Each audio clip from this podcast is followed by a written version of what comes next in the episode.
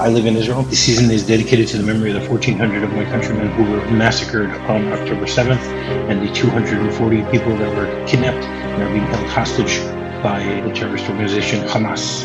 Hopefully, they will be returned to their families as soon as possible, and hopefully, this terrible war will be able to come to a peaceful end very soon.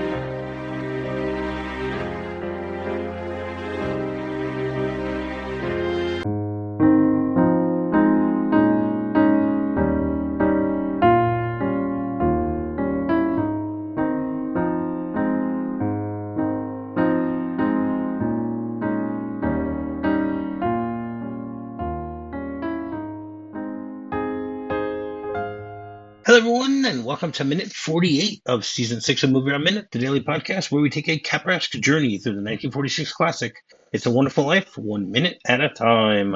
I'm Rob, and joining me once again today is Scott Myers, the screenwriter of K9 and an associate professor of screenwriting at DePaul University. Welcome back to the show, Scott. Great to be here. Continue on with this journey into this wonderful movie called It's a Wonderful Life. Yes, yes. Uh, I'm, I'm enjoying myself. I, I hope you you've been enjoying yourself this week also. Oh yeah, it's great to revisit this, and you really shine a light on several things that I hadn't even thought about. So I appreciate the opportunity to to dig into the movie. Oh wow, that's great. I'll I'll come and teach your class one day. I guess. Yeah, I don't think you want that. All right, so minute 48 begins with uh, Mary being surprised as uh, the door opens again and ends with Mary having an idea. So we, we ended things yesterday with uh, the two of them getting into a little bit of a spat because the two of them are on completely different tracks as to what they, they want and need.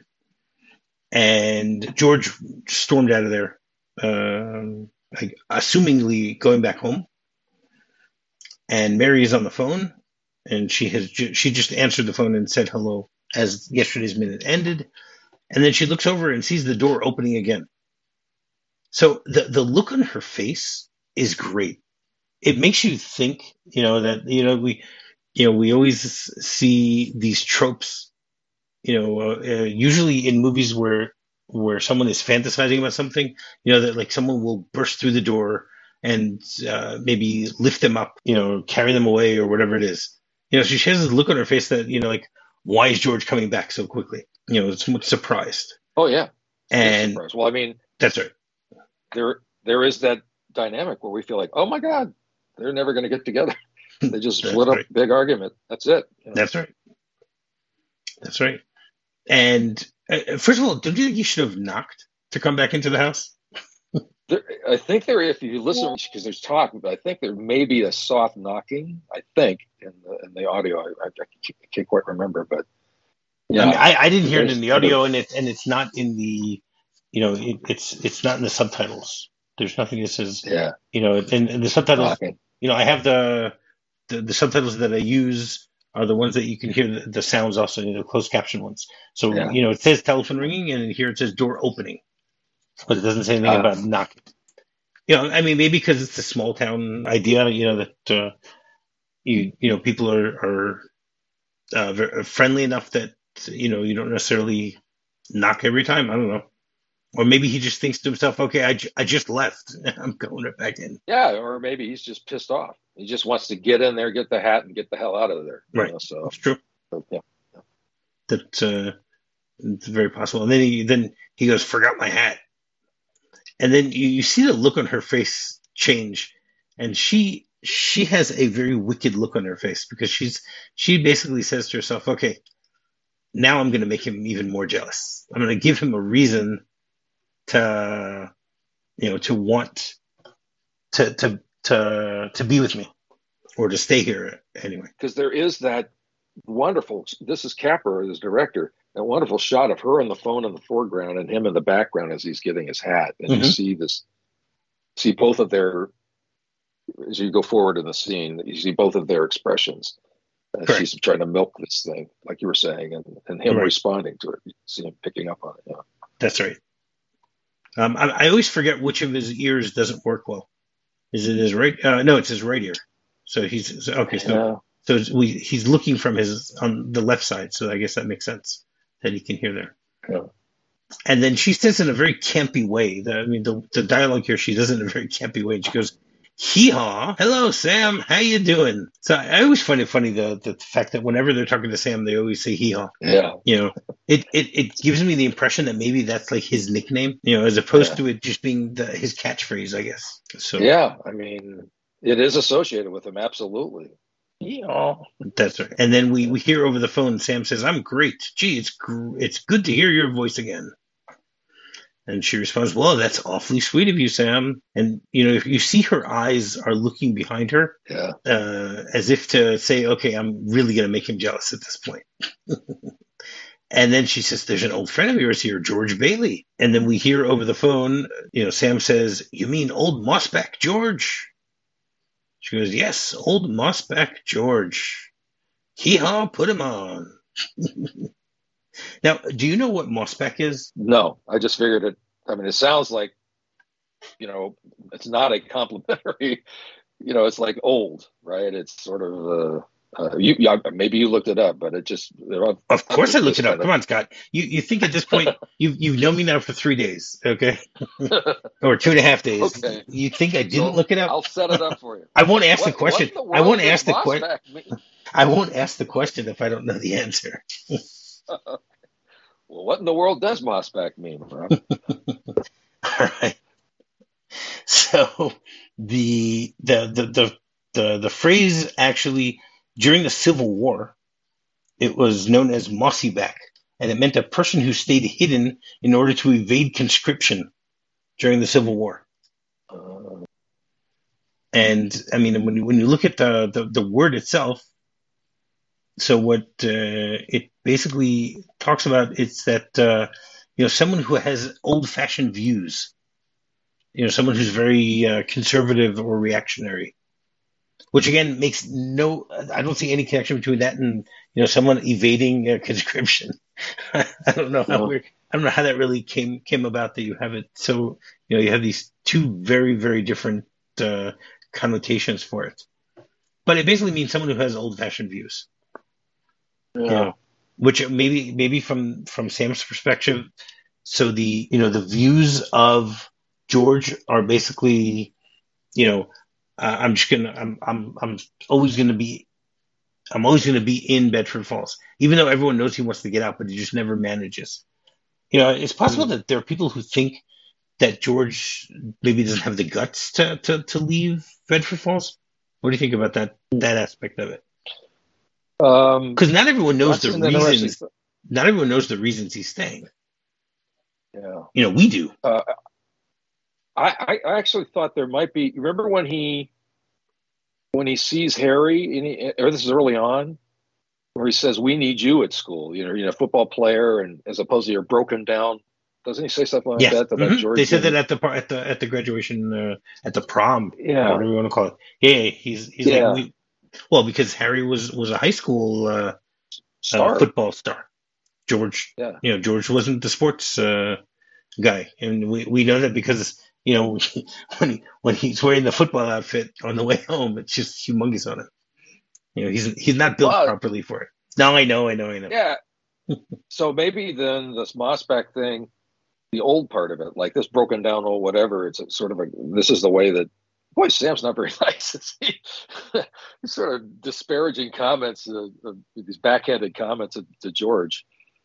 You know, Correct. Uh, Well, again, we, we from what we know, George uh, Sam is calling in order to uh, court Mary over the phone. You know that that's the impression that they've given given us up until now. up So until now, right? Yeah. so of course he's going to you know disparage George as much as possible because you know he's he's honing in on on uh, you know on what, what he's trying to do. You know, we'll, we'll find out. In Yeah. a, we'll find out very shortly that that's not necessarily true, sort but that that's something else. of- And then Mary says, "Wait, I'll just a minute. I'll call him, George." And then from upstairs, we hear we hear uh, her mother say, "He doesn't want to speak to George, you idiot," which goes back that that that's a, a great you know, uh, how how many mothers will call their daughters idiots when they're when they're talking to the wrong guy, as far as she's concerned on the phone. You know, I I, I just I mean maybe I guess from a 1946 perspective, it makes sense to for a mother to call her daughter an idiot for for wanting to talk to the wrong person on the phone. Yeah, well, that shows you. I think it speaks to the desperation of the mother. Not maybe not desperation, but that, that she is really desiring that Mary hook up with Sam, get get her, you know, get that money. Ah, okay. So that she may she may blurt out idiot here because it's obvious to the mother that this conversation could potentially lead to them being together, Sam and, and Mary. And so that may be that. It's also kind of interesting too to think about it when back to when George called her brainless right. at the drugstore when they were kids. So. That's right. So maybe she's used to to being called names by people who she uh, looks up to. Yeah, maybe. Yeah. Yeah, I don't know. It's interesting. Now, I just find it very strange that that you know she calls her an idiot. so, yeah, maybe they got a a, a rather uh, uh, you know con- not contentious, but I mean he's making violent love to me, mother. you idiot. I mean, maybe they've got this kind of open type of conversation where they're they're you know ripping each other or making these kind of ribald comments. I don't know. Right. Okay, that could be. I mean, the, you got to think about it that the the two of them are basically in the house by themselves. You know, Marty is off wherever he is. Uh, we we we know that there is no Mister Hatch, so maybe you're right. Maybe they have such a close relationship that you know they they know how to joke around like this. That she can say to her mother, uh, "What are you doing?" oh, I'm making love to him. You know, I'm making he's making violent love to me. You know, and then her, maybe no, you know what? I never thought about that fact. That that she's that close with her mother. Okay. I, I can buy that. I can definitely buy that. That Sam actually does want to talk to George. So she's, I don't know if she's defending uh, Sam here, but she's defending the fact that she wants to to pass the phone over to George. So yeah, yeah, and that that little bit of dialogue because now it, hasn't George left at this point. No, he's still standing she, there. She, she, he's he's slowly inching. She's inching towards him. He's oh, he's okay. sorry, he's inching towards her. Um, as as so, she's talking. Oh, okay that, that from a again from a screenwriting standpoint, that's just a nice little bit of business where she and her mom are engaged in this little uh, sub conversation, and she doesn't realize that George is approaching her because when she turns around, then there's this startle. So it's just a just a little bit of business. We would call it a I call it a bob. You know, that little right. conversation between the mom. So she's turned away and doesn't realize the dramatic irony. We see George is there, but she doesn't until she turns around and you have that little startle moment. So Right. Um, it's it, again, it's an effective little fun, entertaining. The mom plays her whole role in this thing is kind of like a trickster character to create some humor. You know, I am not, you know. So um, uh, they they milk that. They make it more entertaining with this mother character, just kind of, you know, providing a a kind of a tricky, shape shifting kind of bit of business that she does. Right, that's true. Okay, so I mean, I, I George starts walking towards the door, and then he's he's he's not on screen, but as soon as she calls for him a second later, he's already back. So he hasn't gone very far. You know, he apparently hasn't closed the door, or or maybe he's just right outside on the porch at the point when uh, yeah. you know when when she screams to him. You know, she goes, George, Sam wants so to speak to you. Spe- that may speak to because I, again that foreground background shot. If you follow George's reactions when she's going hee ha Sam and the whole thing where she's kind of like you were saying, trying to uh, make George feel jealous, you can see that he's he's dialed in. It's not like he's just grabbing his hat and running. He's right. paying attention to what that conversation is.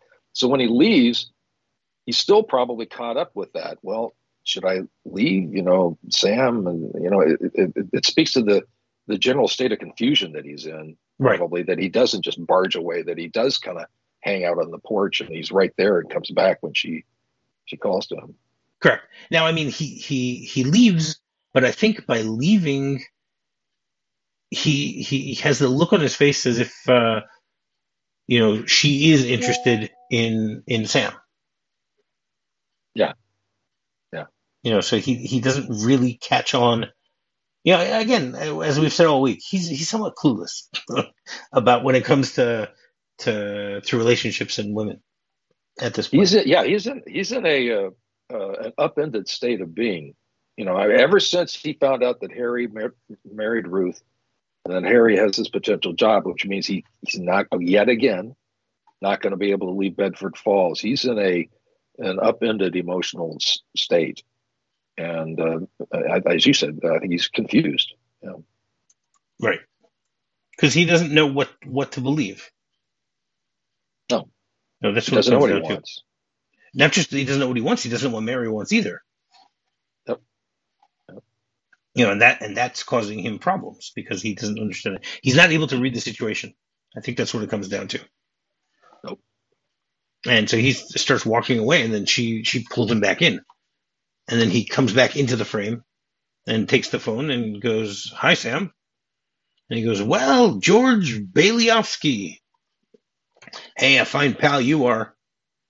And as he's talking, I love how the shot changes, and now we see Sam sitting in a in a in an office, and then he goes, "What are you trying to do? Steal my girl?" And I gotta say, until I did research, now I never noticed this before, that he's actually, you know, uh, he has a woman behind him, and he's making making eyes at her, and and she's basically uh, touching him at the same time. So, in other words, he has no interest in Mary. No. So then, my biggest question then is: is why is he calling? yeah. Why Good has question. he promised Mrs. Hatch or Mary that he would call that night? You know, do they really believe that you know that he's interested or not? That's a great question. the The first thing I would say is that we it's visual exposition. We get that the woman there with with them that they are touching, that he's looking up at her. We get that, Especially at the moment that he says, "You're trying to steal my Yeah. girl," and he looks up and smiles at her. Yeah, exactly. It's like uh, uh, a way of selling that very quickly. So it's very, very smart writing and directing. Mhm. But you're right. I mean, why does he call? I don't. I don't. have you know, I really have no idea. Other than maybe they're just friends, he and Mary, and he just felt like chatting. Right. Um, No, but he also looks very busy right now. It looks as if he's he's on his way to a party or something like that, and he's decided to take the few minutes to call Mary. Yeah. That's true too, because I was going to say he does bring up this thing which we're going to talk about about the plastics and his dad's business, and he does later on, you know, invite Mary and, and George to you know buy some stock. So perhaps that was his motivation. Was he seeking to provide this opportunity to his friends or something? But Okay, but he didn't know that George was going to he be was there. just getting ready. No, he didn't know George, but he was. He did. He did ask Mary if she's. You got any money? And so maybe. Well, not yet. If you're I looking, mean, that's going to be no, later. not yet. right. No, no, Well, but I'm saying in terms of like back ending and why he called, maybe that was the reason he called was to make this offer to her. mhm. But Could it be. doesn't make it doesn't it doesn't make much sense because he's dressed up to go to you know out to party down or whatever. But anyhow, I was just trying to Yeah. think of why No, no, no. rationale that may be one of them. Exactly. No, no, I, I understand what you're saying. And and if you look at the desk, he has there. He's he's on a phone, and he has two other phones next to him. You know, I've always find that funny. You know that that they, you know, you see the movies and TV shows sometimes when uh, people have numerous phones on their desk. You know, They're uh, they're important. Yes, that I think that's what they're trying to show here. Um, and you can see through the blinds behind him that he's in New York. And the reason that you can tell that is because you see the name of a hotel that is behind him, the Hotel Piccadilly. Um, are you by any chance familiar with the hotel? No, but I guess I would guess that you are. well, I'm not. I'm not familiar with it, but but uh, you know, um, the Hotel Piccadilly was built in 1928 and was located on 45th Street, West 45th Street, uh, in New York, and it was a 700 room hotel that was in the heart of the theater district. Wow. That's great. And it was uh, it was demolished in 1982. and they they they built the uh, Marriott Marquis in in the place where where it was where it stood. But to me, this gives even more insight into what's going on here because it looks like Sam's about to go out to you know see a play. Uh, yeah, see a play. So Makes the fact sense. that he's you know that he himself is in the theater district uh, says a lot. Yes. You know, uh, again, this is I, I I don't know if that's on purpose. My my assumption is that that Capra put that in there on purpose, expecting most people aren't going to catch it. You know, because it it, yeah. it seems too random that they would say, you know, that they, you'd be able to see the words Hotel Piccadilly. I mean, you see that through the window on the right hand side. On the left hand side, you see a a um, you see like an advertisement scrolling, uh, you know, from from uh, right to left, and it it says uh, genuine Fisher draft ventilation. I have absolutely no, no idea what that means. I, I tried looking it up and I found that there's like a there there's an appliance company in New Zealand that was formed in 1928, which I thought maybe that's what it was, but it, it they only started exporting to America in the 60s, so it wasn't that. So anyone out there who, if you know what the generic Fischer draft uh, ventilation is, uh, please let me know. So I just went to a, a version of the draft, the script, uh, uh, the mm-hmm. version of the script. Uh, and when it goes to Sam's office, all it says is medium close shot. Sam is seated at his desk while a couple of his friends are nearby with highballs in their hands.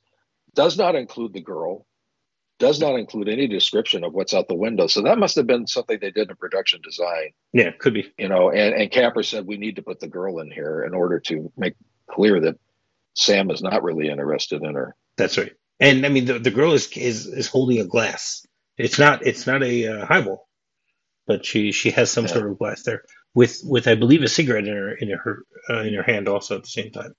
You know, she's got her yeah. fur coat. You know, she she definitely looks like she's about to go out out, out on the night in uh, you know to to the theater district.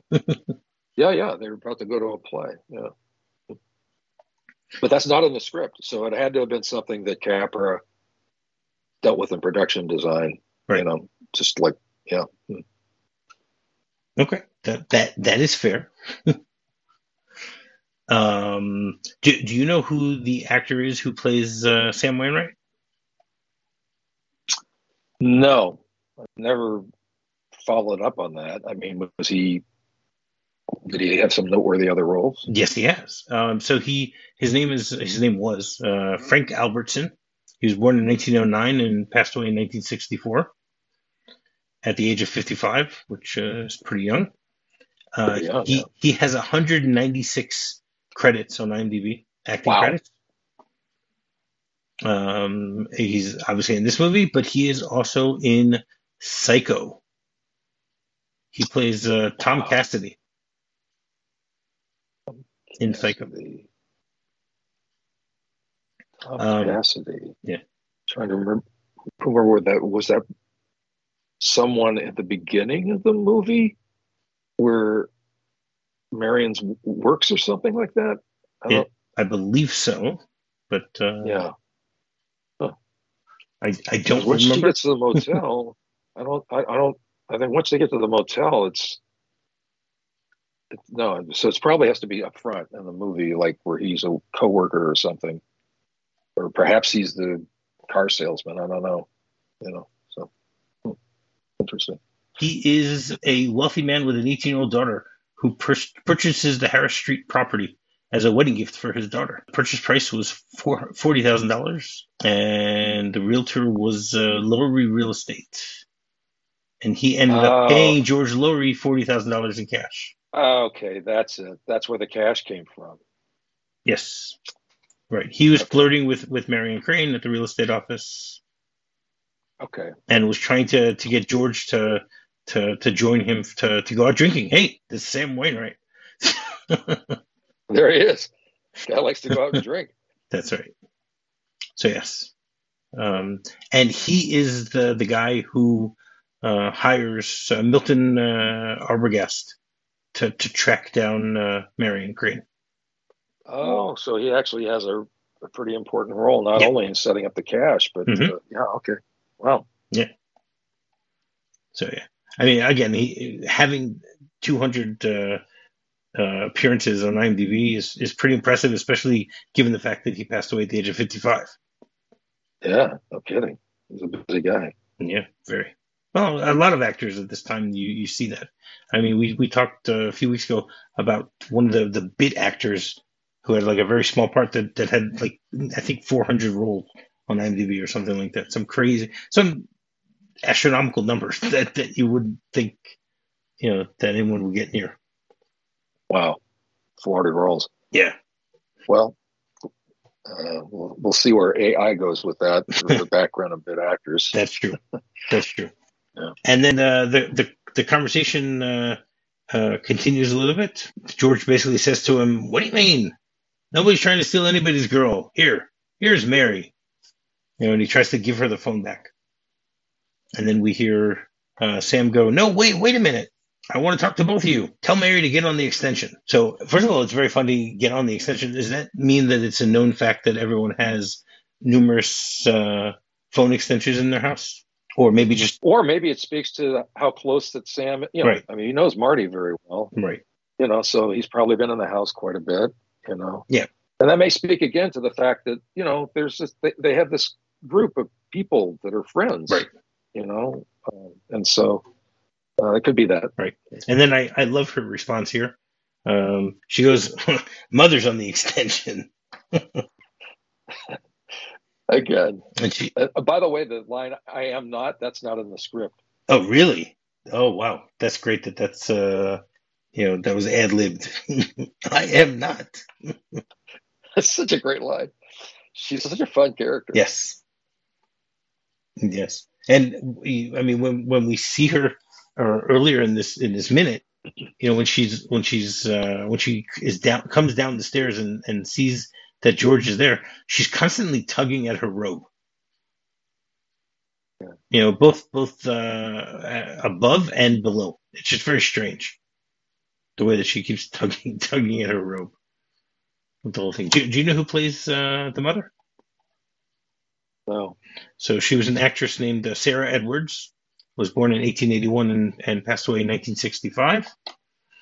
And at the at the age of uh, 83, she had 189. Uh, uh, she has 189 credits in, on IMDb. She was also in the movie The Shop Around the Corner, The Bishop's Wife. Uh, so yeah, she she had a very uh, uh, prolific uh, career. Also, um, I mean, in, by the in, way, in, in this, this movie, she doesn't do very much. but yeah.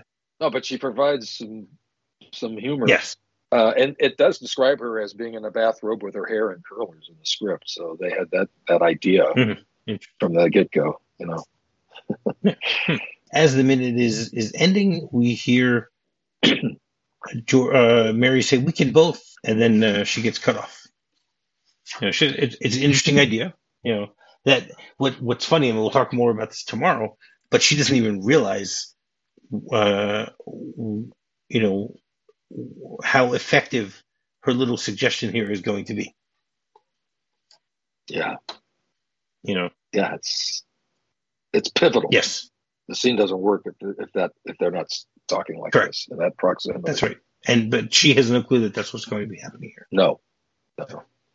Yeah. All right. So and that's how this minute ends. Do you have anything else you want to say about this minute? No, it's just it's great. And also the, the bit about her mother, just as a reminder, like when I tell my students, there are no unimportant characters. Every character, whether they're a secondary character that appears in you know multiple scenes, but not not all of them, or a, a tertiary character that only appears in like one scene. You gotta give them something special, some unique something that uh, speaks to their their specificity as a character. And uh, the mother's role, she does. You're right.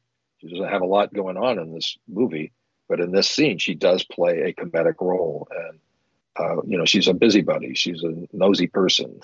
She's got an agenda. She wants her daughter to be with Sam. You know, so you give her that much, and then it's great that she sort of pops off the screen when she when she uh, engages things. You know, so mm-hmm. very much good lesson. Good lesson. Yes. All right. So every Wednesday we have a segment called "It's a Wonderful Wednesday." Uh, the idea behind this segment is that ever since this movie came out 77 years ago, there have been so many different realms of media that that have decided to take on the idea of what would happen if something similar to what happens in this movie happens to their characters. You know, it has become a very famous trope. I'm assuming as a screenwriter, you're you're familiar with the fact that people like reusing or recycling tropes uh, that that work, hoping that it's going to work for them too. Oh. And I, I must say that that so far of, of all the ones that I've covered over the last ten weeks, uh, none of them have come close to being as effective as this movie is. And I probably my, my assumption is is that I'm not going to find something that will be more effective or that, that even comes close to being as effective as as they are here of using the idea of what you know when a character finds out what life would be like without them or you know sometimes I'm, I'm touching upon the the theme of alternate universes and stuff like that you know like if they would have gone right instead of left what would have happened things like that um, so this week i actually decided to go into a form of, of media that, that I am very unfamiliar with. Uh, and I, I just came across it. And it's actually radio. So on February 2nd, 1947, so we're, we're talking not very long after this movie came out. Um, I, I mean, the movie, the movie debuted in December but it only was, I think, in, in full release January 1947. It was December 46 and January 47. So we're talking only a month after it came out. Uh, so we have the, the Jack Benny program. So Jack Benny had a uh, uh, radio program that was, I guess, airing once a week. And so the plot of this episode, and I actually was able to find it online and listen to this uh, 30 minute episode where uh, you know, Jack goes to see the the movie It's a Wonderful Life, and as he's uh, walking home with, uh, I guess, his girlfriend, uh, he basically talks about the fact of how improbable this type of idea is. That it's something that couldn't work or anything like that. And then he bumps into Frank Capra, and he has a little bit of a conversation with Frank Capra, which I find really funny. That's something it's something they, they they only could do back then. I don't think you would find that much here nowadays.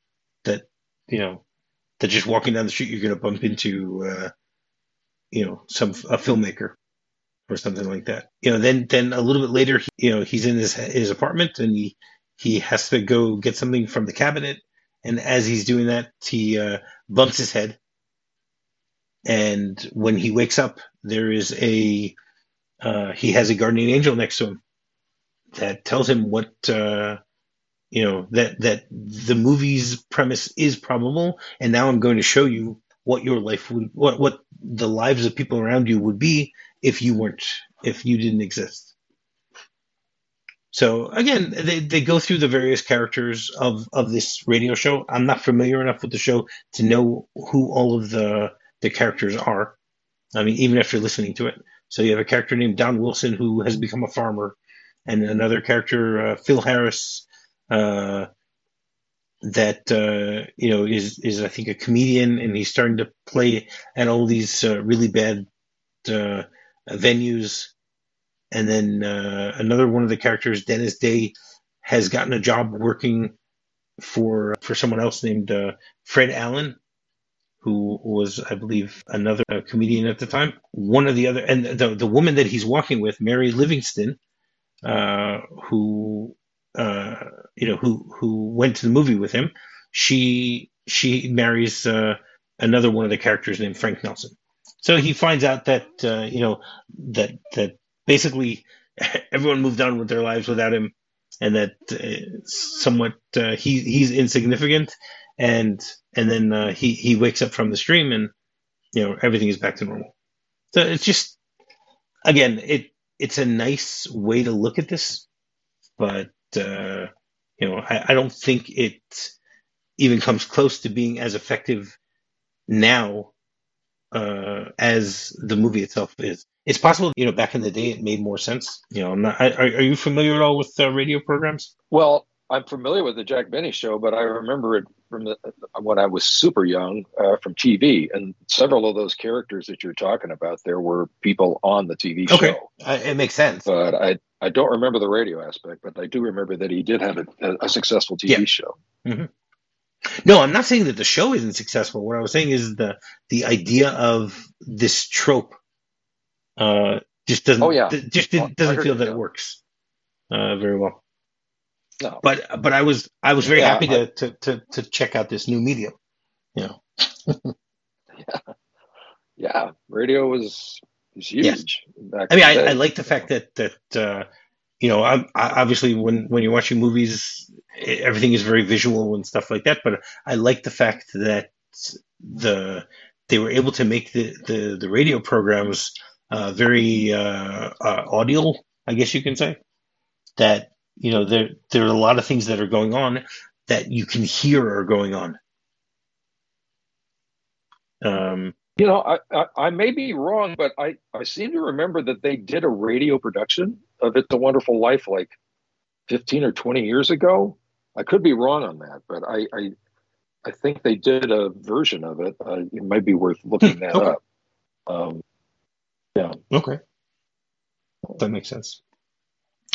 All right. So, uh, Scott, you want to once again tell people uh, where they can find you? Go into the story as my blog. It's the official screenwriting blog of the Blacklist, which is the most important screenwriting uh, brand in Hollywood, if you will. And so that's that's someplace you can go. Just tons of information for writing and screenwriting. I have a book out called The Protagonist's Journey, uh, a, an introduction to character-driven screenwriting and storytelling. Uh, per, it's uh, published by Palgrave Macmillan, which is a London-based company that's been in existence since the 1850s, and it's done quite well. Uh, it's number one bestseller in film and television and Amazon. Um, so yeah, those are two points of reference there that I'd like to provide. All right. Great. And finding me is very simple. Just do a quick search for MovieRob Minute. You can find me on my website, movierobminute.com. You can find me on Facebook and you can find me on Twitter. So until tomorrow, hot dog. Hot dog. I love you truly, truly, dear. Life with its sorrow, life with its tears.